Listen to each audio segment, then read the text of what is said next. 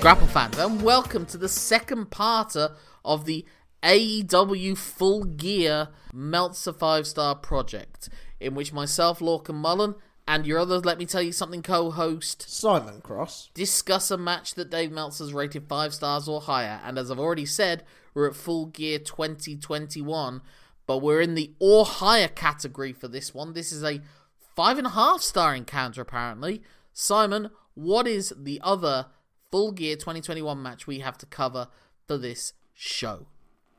We are talking about the AEW World Title match between Kenny Omega, the defending champion, and the challenger, Hangman Adam Page. So, usually we hold it off till the end, but I want to get into it right away, really, because, as I said in the previous episode, the ratings that Dave Meltzer dished out for this whole show were roundly criticised and ridiculed and mocked online, and it does seem ridiculously out of kilter for a lot of them. And so I'll say straight away, this match I didn't give 5 stars to. Okay. But what I will say that it is the end of a 5-star storyline. I'd go along with that. I was looking forward to Full Gear. I am fully invested in Hangman as the leading babyface of AEW at present. I want to talk about how I felt on the day. I was so incredibly nervous. I cannot remember in recent memory being this nervous for a wrestling match. Because AEW, part of my brain was saying they might try and draw it out. They might not. He might have another obstacle to overcome. But like my brain was just, this is so right. This is so ready. This is the time. This is the moment. All right, Marty McCutcheon. Hey. Yeah, I just had like this horrible nerves in my stomach because of how well the Hangman's got me hooked, storyline wise. So, at what point do you think you were hooked by Hangman Adam Page's story? I enjoyed the wrestling of their famous match against the Young Bucks, and it was very much like a guy who's trying to do the right thing but has his own personal demons to overcome. Unlike the Ultimate Warrior, who's just this god among men, he's a relatable guy. He's vulnerable. He overcomes things. I feel that's, for a modern babyface, exactly what you should be looking for. It feels like more than any other guy to be presented as the top star of the promotion, at least the top homegrown star now, which is what the champion, in theory, should always be, is your top star. I don't think there's ever been one that's shown as much frailty and vulnerability, and depending on how you want to look at it, therefore weakness in them, in a major national promotion before. Daniel Bryan, I suppose, in a WWE in the sense of being an underdog, and Rey Mysterio as well in that category, and I suppose his first run with the world title, CM Punk.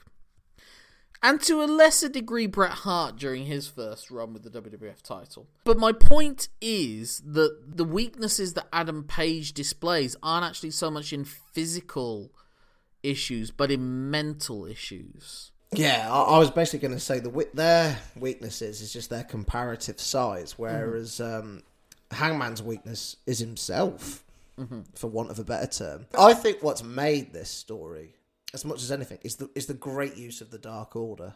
As look, these people, you thought these people were your friends. You got your head messed with by some evildoers, but they didn't look past that. But these guys like you for you. They know you're a good person, and even if you initially push them away, they're okay, cool. We're here for you anyway. We're not going to get up in your business, but if you want us, we're here. And he did eventually want them, and figured out what friendship was all about. We've already started skipping all over the shop, but the bit at the end where one of the Dark Order offers him a beer and he shoves it away for the hug is very symbolic of it. I don't need booze. I have friends. I have actual friends. So I don't need to mask with like alcohol, which the fun drunk part of Hangman probably was. Well, I don't know if it's the fun drunk part of Hangman. It's the not fun drunk part of Hangman. It's the one that just gets too drunk, drinks too much, goes to excess. Because it's not like Page ever says, I'm an alcoholic. I think the idea is that Page can still drink, but it's drinking to have fun, not drinking to cover up personal insecurities. Yeah. Is essentially where it goes. So it's funny, really, because obviously I was listening briefly to some of Jim Cornette's comments about it, and he doesn't believe it's all the vulnerability and everything. It's about someone being a badass and being the top guy. And that's sort of, I'm not going to say it's toxic masculinity, but I think it's very interesting to see that Hangman did probably first connect with the crowd with his drinking. Mm. And I always thought it was so clever that obviously when you think drinkers that relate to fans, you're thinking the Sandman and you're thinking Stone Cold Steve Austin. Yeah. Drinking from cans, bringing a six-pack. Whereas Hangman, what I liked was that he was drinking from plastic cups and glasses. Mm. That it was a different kind of drinking. And that also allowed a social element to it, and he would drink from the passing fans. And that actually was the initial image of him being the badass, because then when it was the big Inner Circle, the Elite storyline, and Hangman was essentially the guy that swung it in their favour. He always looked cool against the Inner Circle, and it was when he was all drinking and partying. He got his own special entrance with the horse. Yeah, he got the cool entrance with the horse. He had that amazing cross-field run on the Jacksonville Jaguars pitch at the in the stadium. All of those sort of spots, and that was when he was at his combination. It was funny because it was like him seemingly at his most confident, but also underneath was him at his most insecure. Mm. So it's almost like it's taking that Stone Cold Steve Austin invulnerable badass image and then turning it on its head. Yeah. There's a great moment in the Stadium Stampede, which sort of links to the Hangman story. It's the moment he cheers, he does his cheers with Kenny Omega, and like the milk gets in his whiskey, in like a nice little funny moment, which shows he really enjoyed hanging around with Kenny. He enjoyed being part of the tag team, and that moment where Kenny lets him fall after they lose the belts, and Hangman and Kenny's subsequent guest commentary spots afterwards, where Hangman's like, yeah, I'd like to team again, and Kenny's like, nah, I'm done. Mm. That's a really good moment in the Hangman story, because it's like, it shows the heartbreak that Hangman went through. It's like, I thought he really was my friend. Mm. But it was that different interpretation of what the friendship meant. Yeah. And again, it was like Hangman was using Omega as an emotional crutch, again, like his drinking. Mm. Because essentially that it's all linked back to the very first AEW World title match. So it's ultimately the championship symbolizing something to Adam Page. Yeah. But it also being just part of it. I mean, the obvious point of comparison to make is that when Alex Reynolds offers him the beer, he takes the beer aside and celebrates with the Dark Order. Now, that is very clearly mimicking when Kenny Omega won the IWGP heavyweight title from Kazuchika Okada. Yeah. And as the belt is being presented to him, he pushes the belt away in order to hug Matt Jackson, who he'd been at loggerheads with for a long time. Mm. It seems so. It's very much the same people involved in one of those stories doing it again, but instead of themselves being the protagonists, they're the antagonists of this version of the storyline. Yeah. And it is funny because even you just saying it made me appreciate on another level the fact that the Dark Order, when he said, I need my time away from the Dark Order gave him his space. Whereas when Hangman asked to leave the Elite and to be given his space by the Elite, they took it more personally and resented him for it, whereas the Dark Order didn't. Yeah, and then obviously they win the title off SCU sort of around that time when he's like a loose associate of the Elite rather than like going in full ball with them. And you talked about Kenny being an emotional crutch for Hangman. I think one of the reasons Kenny enjoyed the tag team title run so much is because Hangman was a professional crutch for him. Omega is not the best bout machine that he was, and Hangman Page has failed to win the world title that he basically gambled it all on. And the whole idea to go into this was that it was like Hangman Page had been bought by the elite guys before he was bought by the general wrestling fan. Yeah. And as I said, it was so possible that Hangman could have been perceived as Roman Reigns was during his whole babyface push. Or John Cena before then. Or what Cody Rhodes sort of is now in a way. The company guy that they're behind, and so they're going to force them down your throats. And, you know, Hangman wasn't a draw at that point. So it was a real risk as well, just for the sake of the storyline of where they wanted to go. But they knew, and you watch it, they always gave themselves enough paths to go down to explore as time goes on. Because whilst this is a 5-star storyline, as I would say, it's not a storyline that didn't have bumps in the road that were different to what they planned to go down. Most obviously being the involvement of the Dark Order, and then them, John Huber unfortunately passing away. Mm. And so they had to change what would have been the storyline, which would have, you would assume, be Hangman Page liberating the Dark Order from Brody Lee. So they wouldn't have probably been called the Dark Order at that point. They would have taken on a new name or new symbols or whatever. Yeah. And maybe the Dark Order would have, some of them would have stayed with the Dark Order and some would have gone with Hangman Page. And that's funny because they're still called the Dark Order, which doesn't really make sense as a babyface faction. No, but it's theirs, isn't it? It's funny as well. It's kind of like when Mick Foley won the WWE Championship for the first time and DX were carrying him on their shoulders. So it was like the cool kids hanging out with the dweeb. Now it's a bunch of dweebs hanging out with the cool kid. Yeah. They've got it the other way around as well. But yeah, it's just such a great storyline that could have gone the different ways. I mean, there's a YouTube channel, I sent a link to you, I don't know if you watched any of it, where they compiled the whole storyline from the start of Hangman Page saying he's going to win the world title and be the first champion, not winning it, and then taking him on that journey that factors in Kenny Omega, the Young Bucks, FTR, yeah, who are, Dax Hardwood making a whole point about how, I think it's Dax of the two that say that he knew Hangman Page from the start of his career and he's always just been a lost little boy. Yeah. And I do like that because he is of a different generation to the rest of the elite. He is younger than the rest of them. He wasn't an indie star, as Matt Jackson said to him when they were doing that sit down between them and Omega and Page.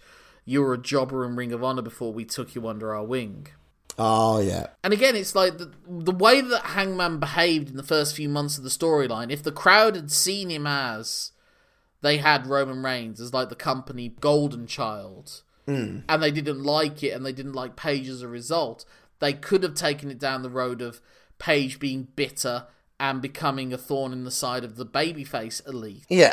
And he would have probably won the world title through underhanded means and done everything he could to hold on to it, and then Omega would have beaten him for the belt, or he would have beaten Omega earlier on in underhanded ways. My guess is it would have been heel Hangman Page would have probably been the one to win it from John Moxley, and Kenny Omega babyface would be the one to beat Page for it as like the logical endpoint. Whether that would be a year-long storyline, I don't know, because you probably don't need a year to develop Omega's character in that sense. No. Although the Elite and Kenny, I feel, are far better suited to being heels, so it's far better that it has worked out this way. Well, it depends what you want from them, I suppose. If you want the best bout machine, Kenny Omega's not really going to work as like a heel in the Don Callis interfering type. And we'll talk about that with the match, because this is still not the New Japan best bout machine Kenny Omega in any of this run. In his character's presentation, he's been this egotistical, exaggerated, ridiculous character who has to use underhanded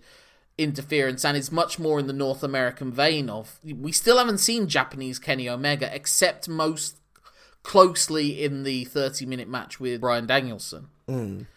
So what we've seen is a different version of Kenny Omega. Maybe that's down to the physical limitations that we now realise that Kenny Omega's been dealing with for however long that he's going to try and heal and recuperate. Maybe that Kenny Omega will never come back, even if he goes over to New Japan to have that match with the Kazuchika Okadas and Yokota Ibushis, and they come to AEW and do it similarly. Maybe Kenny doesn't see that as his job anymore anyway.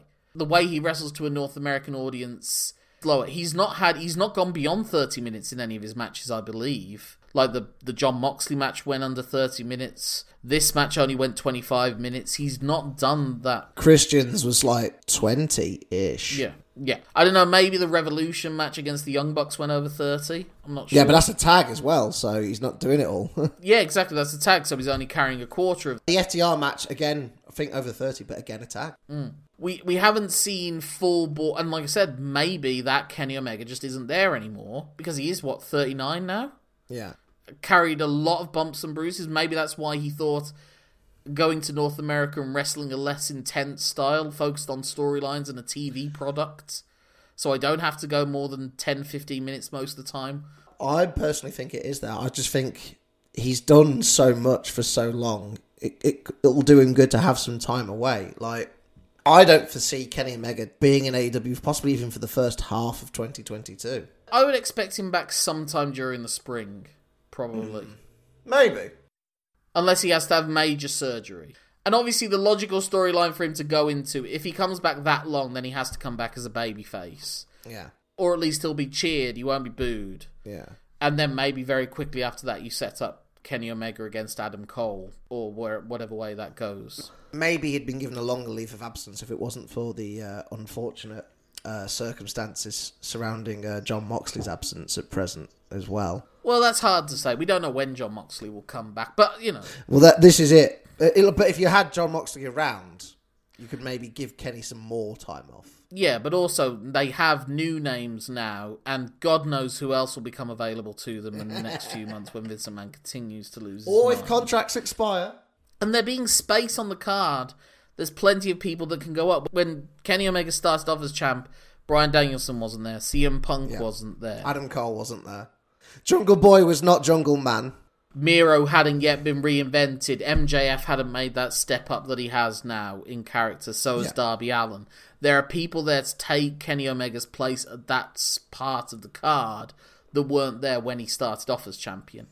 Yeah, it's in a healthier place, AEW as a whole. And either Vince's, like, you know, cuts or contract expiration means there probably will be another little bit of extra sprinkled in the next few months. You're quite right. So we've gone 20 minutes into this without really discussing the match that much. Oh, you read my mind. And I think it's because the match is very competent. And the story of it ultimately is that Hangman Adam Page doesn't have the mental frailties anymore. Yeah. That he is fully there, right at the start. Omega's trying to psych him out, and Page is smiling. He's not angry like he was at the start of the Revolution tag match against the Young Bucks. He's not anxious like he was at the Full Gear match a year earlier that Omega won. Mm. He is fully free of all his demons. He's at his top game. But then the story is, can his best beat Omega at Omega's best? And Omega dominates early on. There is not a lot of early flurries by Hangman Adam Page. Don Callis interferes early on. Who, by the way, plays an absolutely phenomenal role in this match as being like an absolute shithouse. But that's classic Don. But without being as prominently involved, they do him taking out Callis and just with a one punch. And that's Callis gone for the rest of the match. And that's about two-thirds into it. Three-quarters of the way into it, because then at that point the Young Bucks come down for, you know, Amdram Society, depending on how you look at it. We'll get to that when we get to that. They bring things in that are new and different, and it was funny because Omega's always seen as, you know, was known for his run in New Japan, but there was far more All Japan in this match, I felt. Classic All Japan, not just in moves, because like at one point Omega does Kawada kicks. And they both do backdrop drivers to each other. Yeah, they do. So there's a lot more All Japan referencing than New Japan, I suppose. And I guess that's because this is about emotion, not sporting endeavours. Mm. Which I suppose was always the difference between All Japan wrestling, which is more North American influenced, than New Japan, which is more King of Sports, martial arts, more realistic influence. Although obviously now 2010, 2020's New Japan is essentially a merging of those two ideologies together. Yeah. But even then, this is more about the stories. This is more about the sports entertainment element of it. Because that's what's so funny with this whole storyline. This is sports entertainment better than anything Vince McMahon's done in literally decades. This match itself is sort of the less is more adage. Like we've talked about already, there is Don shenanigans, but not many. There is like Young Bucks, you know, old callback to 2-3 years ago, but it's not laid on too thick. All the elements of this match aren't. I can't think of a single one that's overdone. And I like how it's like Hangman who's got like confidence to steal a finisher later on. The mental strength, the wherewithal. Yeah. At various points when Omega thinks he's got him down, Hangman Page is basically saying you haven't. Like they have a strike exchange towards the end that Omega wins. He wins a punch off. Mm. But then as Omega's down on his knees, he's flipping Omega off defiantly, like saying that's not going to be enough. Yeah. And Omega hits him with a V-trigger, and then Hangman catches the V-trigger. Although, then Omega's able to escape and hits his own V-trigger, but then runs straight into a rolling elbow. Yeah. Then Omega can't get him up for the powerbomb. Like I said, the All Japan spots.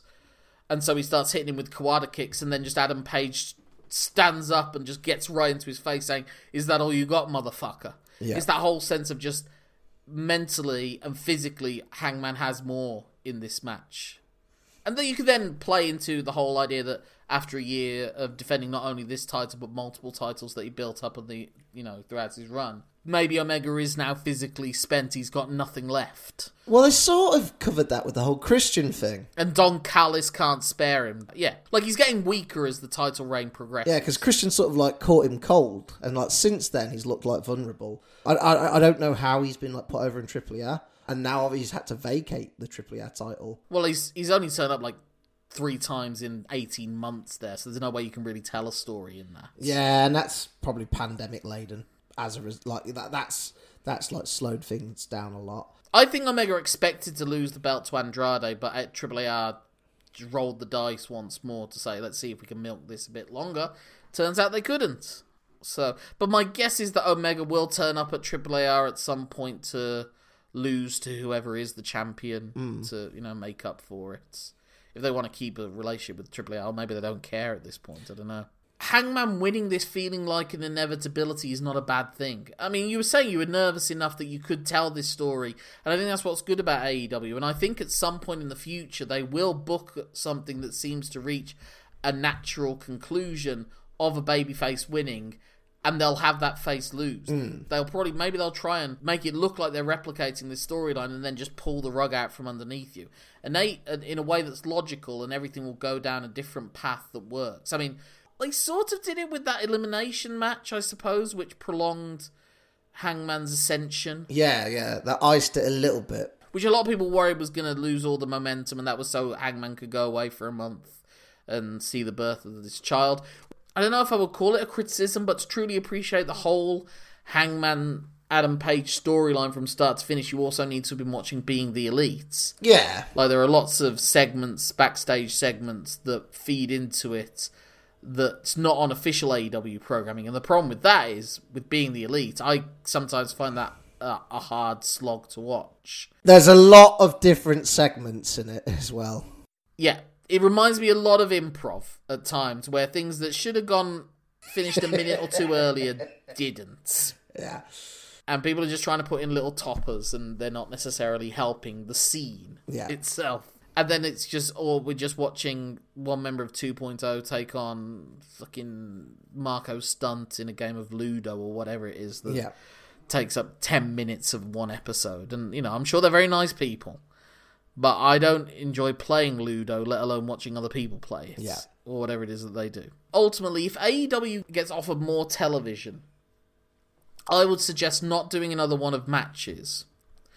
I've said this before, like, if I was to do a reinvention of pro wrestling, if you wanted to reinvent pro wrestling with something different, I would probably go down something along the Lucha Underground route. Yeah. Say you've got a 2-hour show.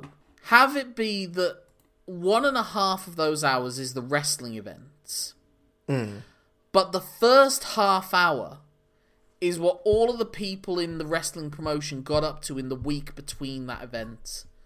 So you see some people who are like friends in the gym together discussing what's happening. You see heels making little deals behind the backs. You see, it's like kind of like when they were doing some wrestler diaries in the WWE. I remember they did one for Samoa Joe. Yeah. And it was like half in kayfabe, half in reality. Because there was a moment when suddenly he's getting into a mouth-off with AJ Styles, and it's like it's in kayfabe. There was a great example of sort of what you're talking about, but sort of like not, with the Bobby Lashley, Miz, Drew McIntyre storyline, where they cut to a shot of Miz talking to MVP. You couldn't hear what they're saying, but it shows that something is going to happen. Mm. And this is why that thing is going to happen, rather than that thing going, oh, look, this is happening, and then having to waste Raw explaining why that thing's happened. In 15 seconds, you've saved 15 minutes, like, down the line. But then it's along those lines of, like, are wrestlers aware that they're on a TV show? Or it's like, you know, and sometimes they are, sometimes they aren't, is my point. Mm. Sometimes it works, sometimes it doesn't. Depending on how you're taken with the storyline is how much you're willing to suspend your disbelief, you know? But it'd be like that idea that half an hour exists to us, but doesn't exist to these wrestlers. Like, that's the time when they aren't aware of the camera, that they're being filmed and the camera's like an invisible third person in the room. Well, that's what being the elite is, half that and half not that. Yeah. Because being the elite, you literally have POVs and voiceovers. Like, one of the bits in that montage of Hangman Page is him reading aloud, like his voiceover, explaining that that's what the voiceover is. And that's part of this emotionally involving storyline, despite the fact that they're having a lot of fourth wall breaks. My point would be to do like a half-hour version of that on TNT or TBS, maybe as its own little half-hour show. Yeah. And that isn't fourth wall breaking. So you don't have the Ludo intervals. You don't have any of that. But you do have the equivalent of the Dark Order getting into wacky shenanigans. You do have Hangman Adam Page being hassled by John Silver. You do have whatever the fuck Dolph Ziggler's brother's doing in all these being the... I fast-forward every single one of those bits. Or Peter Avalon trying to get back together with Blue Pants, whatever her name is. Leva Bates. So it's something along those lines. So it's like, it is the perfect storyline, but only if you're following every single nook and cranny, and it's like... There's obscure stuff and there's stuff that's weird. It's like, you know, imagine trying to explain what the whole bunch thing is to someone who doesn't watch Being the Elite when suddenly John Silver and Adam Cole are wrestling each other. Yeah. I think Excalibur tries to explain it in commentary and the rest of the commentary team are like, what the fuck are you talking about? It depends how far you're going along. Because this is a well-told story, you're willing to go with these things. But maybe the perfect version of this storyline that everyone could have appreciated every step of the way. Because a lot of those Being the Elite stuff were really good and funny or entertaining or involving. Adam Page telling the Young Bucks that he wants to leave the Elite and then him being consoled by Cody and Kenny Omega. Yeah. That was all Being the Elite stuff. That wasn't Dynamite stuff. That wasn't...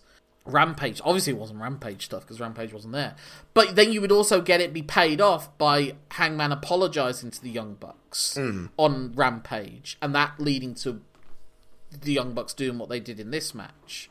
I just think that there's an even better way to have presented this storyline. Yeah. And that's kind of what those videos were. They were the best presentation of it all, really. It's like when we're going to do an episode coming up about, like, if you were to recommend shows or matches to people, and it was like, I think a great one to recommend to them would be the Sasha Banks-Bayley match at Brooklyn. Yes. But it would be even better if you could playlist it, so you just saw every step of the way of Sasha Banks' character evolution, Bayley's character evolution, and the two of them meeting along the way as they rose in the ranks of the women's division. That would be the perfect way to tell that story. So I guess essentially what I'm saying is I want loads more YouTube channels like this YouTube channel, which I'm guessing it wasn't AEW indoors, so it might not even exist anymore at this point after I recommended it. And I've always said I love storylines where other wrestlers come in as supporting players and they dip in and out of the storyline. Or they gather these characters along the way. So like I said, FTR come in at one point, and then they, after their natural end of their storyline with Hangman goes, then they go off to the Young Bucks. So they're sort of side... And the Young Bucks are involved along the way, so... Matt Hardy's involvement with the Hardy family office and everything, plus the Elite when he joins the Elite for the Inner Circle feud. Funnily enough, the one that doesn't make a proper character departure that makes sense is Cody. Yeah. But, you know, We won't get into that. Well, that's a whole separate thing there. Well, you know, we still haven't had confirmation or not if that whole rumour of it being because of a falling out is or isn't to be believed. So yeah, the match is just kind of a very well wrestled match, but it's like everything that's gone into it has been what's made it special, not 15,000 V triggers and drop kicks and incredible dives through tables on the outside. Yeah. That's why I say, like, if you look at the match in and of itself as if we're equating, like, a wrestling match as a self-contained thing, there's not enough of that. It's exciting without going too far into it. But as sports entertainment, it's for me, it's a 4.5-star match and 5-star sports entertainment, which is really all I want from American wrestling promotions for the most part, anyway. Yeah, I can get my great wrestling elsewhere. It's just like that little, like, I don't want to call it like a box checking exercise because it's not, but when you compare it to like the whole 2 years, it sort of is, if that makes sense. I'm not like trying to diminish it by any stretch of the imagination, but it's just the last part of the story. It's the final piece of the puzzle. They're hitting big moves. Hangman hits the top rope, fall away, slab, moonsault. You know, Kenny Omega does do a dive to the outside. Hangman does a top rope moonsault to the outside. There's cool sudden reversals and Kenny Omega V-triggering Hangman when he goes for his buckshot lariats. And it's so funny, actually, with the buckshot lariat because it isn't one that you can do as a flash move, which I usually prefer for my finishers. You have to have a lot of setup, but because this is so dramatic, it works in that regards. Yeah. And I do like how he hits the buckshot lariat to the back of the head that knocks Kenny down long enough for him to be like a dead man walking, essentially, and that gives him the time. So he's essentially hit it once already, but not the perfect... Not the proper one. One to him. Like a short-arm Rainmaker. Yeah, or when Kenny Omega did that almost improvisational one-winged angel to Kazuchika Okada out of nowhere. Yeah. That sort of sets him up for the final one that wins him the match. Also, I do want to quickly say that the ref bump off of that buckshot lariat is a fantastic one. Oh, yeah. And that takes that ref out for the rest of the match, which I appreciate because I think there should be more consistency with what knocks a referee out for what amount of time, you know? And the Aubrey Edwards just takes over as ref and she's ref for the rest of the match. Yeah. One little thing, when you see her running, there's one moment where she doesn't trip, but there's, you know, when you're running at, like, down a ramp and then you have to, like, check your footing. There is a moment I'm like... She does have a slight... I did think she had a slightly awkward gait to her run, yeah. There is a moment I'm like, oh, please, God, don't fall over. Yeah, so what do you think of the Young Bucks and their involvement? Someone tweeted the whole, you know, Shawn Michaels saying, I'm sorry, I love you, and what repercussions that's had. I've been critical of Matt Jackson in particular's very dramatic acting in the past. Yeah. I thought this was relatively subdued and it worked for what was being told. And I think it also helped, weirdly, that because they'd had that brutal match earlier, yeah, and because Matt Jackson was the one that took the concerto, they weren't really in any physical condition to get involved in the first place. Is it Nick that has the bag of ice sort of taped to him as well? That's not a nice... No, it's Matt that's got it to his back, but I think they're both... Nick was the one that was thinking of grabbing Hangman's ankle, which, of course, Hangman had done to... Them to cost them their match in the tag team tournament, and then they'd done to him to cost him his title match in the elimination match. And that's what he says, we're even now, I'm sorry, which is, again, such a rare thing to have a babyface say sorry to heels for something they've done, which is a fair thing to apologise for what he did. Yeah. Again, what makes this such a unique variance of a long-held storyline. Like, babyfaces can never be apologetic, especially not to heels, and heels should never have any kind of moral standing, at least at the point that they are heels. Maybe they had reasons for their anger and their frustrations, which you could have done with Hangman if Hangman had been the one to have turned heel. There were places along the road where they could have done that if the crowd hadn't taken to him. It's weird, like, heels should never be in the right, but heels are best when they're kind of right. But this is one where they are. Yeah. Well, it's like Bret Hart in 97 is probably the great example of a guy who's right, but because he says it in what others perceive as a whiny voice. It's not what you said, it's the way you said it. Yeah. kind of. Yeah. It is annoying when some smug, I won't deny it, as someone of the left and prone to smugness, there are plenty of smug lefties that make you wish that they lose all the time just because of how annoying they are. And I'm one of them. I can't remember if it's a new or like a semi-new Simpsons episode. There's a panel at Springfield Elementary, and one the last guy who's announced by Kent Brockman is like, "I'm from print media, such and such," and Nelson goes, "Ha ha, your medium is dying," and Seymour Skinner goes, "Nelson," it's like, but it is. There's being right and there's being nice. My Simpsons analogy for it would be the one where they start the Pee Wee football team. Oh, yeah. And they say, "We've got our teams," and then you hear, "What position have you got for me?" Oh, yes. And it's Lisa. That's right. "A girl wants to play football. How about that?" That's super duper, Lisa. We've already got 4 girls on the team. You do? Well, football's not really my game. After all, who want to play a sport that involves the skin of an innocent pig? Oh, no, Lisa, these balls are synthetic, and for every one we buy, $1 goes to Amnesty International. I have to go. They don't care about being right in a moral sense. They care about being right in a moral superiority sense and an ego-filling sense. They care about looking like they're right. Yes, and that's kind of what the Young Bucks were, that maybe the Young Bucks were right at one point, but they were such assholes about it. Same with Kenny Omega. Well, at least it's on brand. Yeah, that a lot of Hangman's behaviour warranted a talking to, but it was the wrong kind of talking to that they gave him. Yeah. And he wasn't a good friend to them, but they weren't good friends to him either. And then they got warped and bloated with their egos. And maybe because the wrong people were whispering in their ears and telling them the wrong things. And maybe because of their own failings whilst being the good guy, made them think, well, maybe being the bad guy is what's going to bring us more success. It's what brought Kenny Omega the world title. Yeah. Obviously, we've had our issues with the Young Bucks storylines. It is what it is. For this, I think they did it right. I think they told it right in this way. Yeah. They did it with the referencing of them not going for his ankle. They did it with the sense of Hangman had asked them to be in his corner for the match against Jericho, which they said they couldn't do because they were busy with their own thing. Yeah. Which is kind of bullshit, but it's also that sign of, it's terrible. It must be terrible. I haven't had this yet. Well, I guess I kind of have now, I suppose. If someone's your best friend, but you're not their best friend. Mm. It's like, if you look at it in Friends, I think both Ross and Chandler consider Joey to be their best friend. But, obviously that means Joey would have one ahead of the other. You'd assume Chandler's his best friend. Yeah. So that means that whilst Ross sees Joey as his best friend, Joey doesn't see Ross as his best friend. I mean, I guess I have that now in that the guy I consider my best friend is now married, so you would hope that the person he's married to would be who he'd consider his best friend, probably. Ah, if you're into that whole... If you're into that whole healthy relationship. Yeah, God.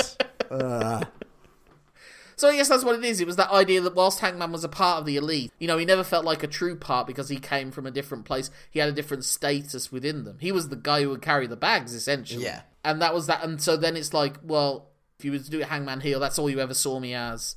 And if the Young Bucks are heel, it's like, yeah, that is all we ever saw you as. And they do play up to that. Like Kenny Omega saying something condescending to him when he wins the match. It's like that whole, what is it? He says, "You did a good job, kid," or whatever. Mm. At the end of the Full Gear match. And then you see at the end of this match, Hangman says something to Kenny Omega, which we don't know yet, but maybe that will be referenced down the line. Yeah. Maybe that's him saying sorry to Kenny, Or, saying like, "I love you" in a kind of way. Maybe, I don't know. Yeah. Well, we'll find out. That's part of the journey. A seed has been sown there. So where do you want Hangman to go from here? Obviously, we've got him against Brian Danielson, and he is being presented, I suppose, now as what Jim Cornette thinks a champ should be, which is the take-no-nonsense, 100% confident in themselves, believes they're the best in the company, and now will take on the guy that would probably be like, "No, you're not," in Brian Danielson. Yeah. There's an interesting thing with so often when people become champions, especially ones that have a lot of backing on their way to becoming it, is that there's often that sense of a deflation. It's like day 2 of a revolution, and now no one knows what to do. It's a drop-off. We got there, but we didn't know what to do afterwards. And so very often that can lead to the crowd turning on Hangman. And I kind of like that as a recurring motif in wrestling, that winning the world title is almost like be careful what you wish for, and that it, like the One Ring in Lord of the Rings, it itself is a corrupting force that makes you worse. Like, it can almost be a morality test for you once you've got everything, you know? It's like people say they expose their true selves when they're famous or when they've got everything they've ever wanted. Yeah. Because they don't have to pretend anymore. So could you see, like, a Hangman Page at the end of it being, like, in Kenny Omega's position in a year's time and putting over Jungle Boy or Darby Allin or someone like that? Or do you think he is what I've always seen him as, is like a Magnum TA sort of... you know, and we're talking about this is like a new depiction of masculinity in Hangman Page, showing weakness and frailties and anxieties, and that's what a true man is. It's taking that Western myth of the real cowboy, but it's the millennial cowboy, you know. He's not going to be that version of it that John Wayne and Clint Eastwood that were, you know, lionized in their time, but now look really, really dodgy in so many ways. Yeah. And that Hangman's taking what a true man is in the 21st century sense of it, with sensitivity, with caring, compassion, and doubt, and an ability to see one's own mistake. Yeah, I personally think Hangman overcomes Brian Danielson. I don't see him holding it for a year. Yeah, I agree with that. I think he drops it sometime in the late spring or summer. I think his story is better when he's pursuing something, when he's defending something. But that's true of a lot of baby faces. I don't know if I agree with that. I don't like that whole, the money's in the chase, because I don't think that's true. I don't think you can keep deflating people. If faces lose more than they win, then I think that deflates. I think that's where Vince McMahon was right and Dusty Rhodes was wrong. I think you want to give people happier endings as much as possible. And if the money's in the chase, then it just makes it feel like it's diminishing returns. That if every time the babyface wins, it's just going to be a case of, oh, they'll lose and then they'll sink back down on the card, like Sting. You know, Sting had so many, this is your moment, you're the top guy now in WCW. And then it was like, no, we're going to go somewhere else. Like, that was in 89 when he beat Flair. It was in 91 when he beat Lex Luger. It was in 97 when he beat Hollywood Hogan. True. Like, even worse, you got the Lex Luger version of it. And AJ Styles was so often that case in TNA. How many times did he have his big coronation, winning the title, and then 6, 9, 12 months down the line, he's been put back in the X division to help freshen up that division? Yeah, I'm not saying like a drop lot to that level. I personally think MJF's going to be the guy to like dethrone him. I think it's one of three candidates, and that is MJF, CM Punk, or Cody Rhodes. Oh God, if they are being smart about it, like we'll see with that. But yeah, that the response if it's Cody will be mint. Cody doesn't have that resolution to his part of the storyline with Hangman Adam Page, and he's the one that's giving Hangman like a pep talk, and then you know just eventually Cody falls out of the Inner Circle storyline and becomes his own thing with the Nightmare Factory and all that stuff. And the Codyverse is born. But I think at some point Cody's going to come out of that world and suddenly start interacting again with them. I can't believe that it's down to politics. It so awkwardly happened, but I think they know that the money's there. I think when they had Cody lose the chance to challenge for the title again, they knew at some point we can make this work, that he challenges for it again. Yeah. And it'll be something that drives the fans crazy. MJF's the logical one. Like I've said, because I think of Hangman Page as the Magnum TA of this era, I want to see him and MJF essentially replicate the Magnum TA, Tully Blanchard feud all over again. I want Magnum to be stood over a sobbing, humiliated MJF and then just walking away, you know? Yeah. That's what I want. Whether that's for the title or not, who knows? I don't know. Well, we get to find out, which is the exciting thing. Like, yeah. So, I mean, I've given my opinions of the ratings from the start. You haven't given yours, and you're usually a bit more generous with the 5 stars. Would you give this match 5 stars? I wouldn't. No. But what I would say is, it's been a 5-star experience. Yes. But this isn't a 5-star match. It wasn't just this match. It wasn't just these 25 minutes. No. It was the 25 months that went into the 25 minutes. Yeah. But anyway, if people want to talk to you, Simon, about long-term storytelling, how can they do so? They can get in touch with me on Twitter, where I'm known as Simon Cross Free. Free for the number of times I had heart palpitations in the day leading up to this match. Just going, they're not going to screw him, are they? They're not. My name's Lorcan Mullen. That's L-O-R-C-A-N. M-U-L-L-A for the A at the start of Adam. N for the N at the end of Hangman. That's my Twitter handle, Instagram, Facebook, Letterboxd. If you put at gmail.com at the end of it, that's my email address. Get in touch with the show at lmtyspod@gmail.com. Lmtyspod is also our Twitter and Facebook handles. And if you feel like throwing a few pennies our way, then we have a Patreon at patreon.com/lmtyspod. For the next episode, assuming there are no 5-star matches, and as we're coming into the end of 2021, there are certain things we have to hit, as is the usual annual traditions. But one thing we still have to do is our match of the weeks. And as already said a couple of weeks ago, it's my pick next time.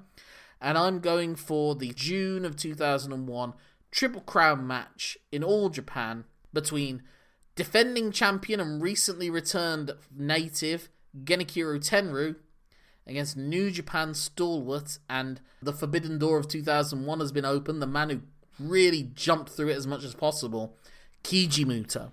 Yeah, baby. But there's nothing left to say at this point, except that my name's Lorcan Mullen. My name's Simon Cross. Thank you for letting us tell you something. Have a 5.5-star time. Until the next time.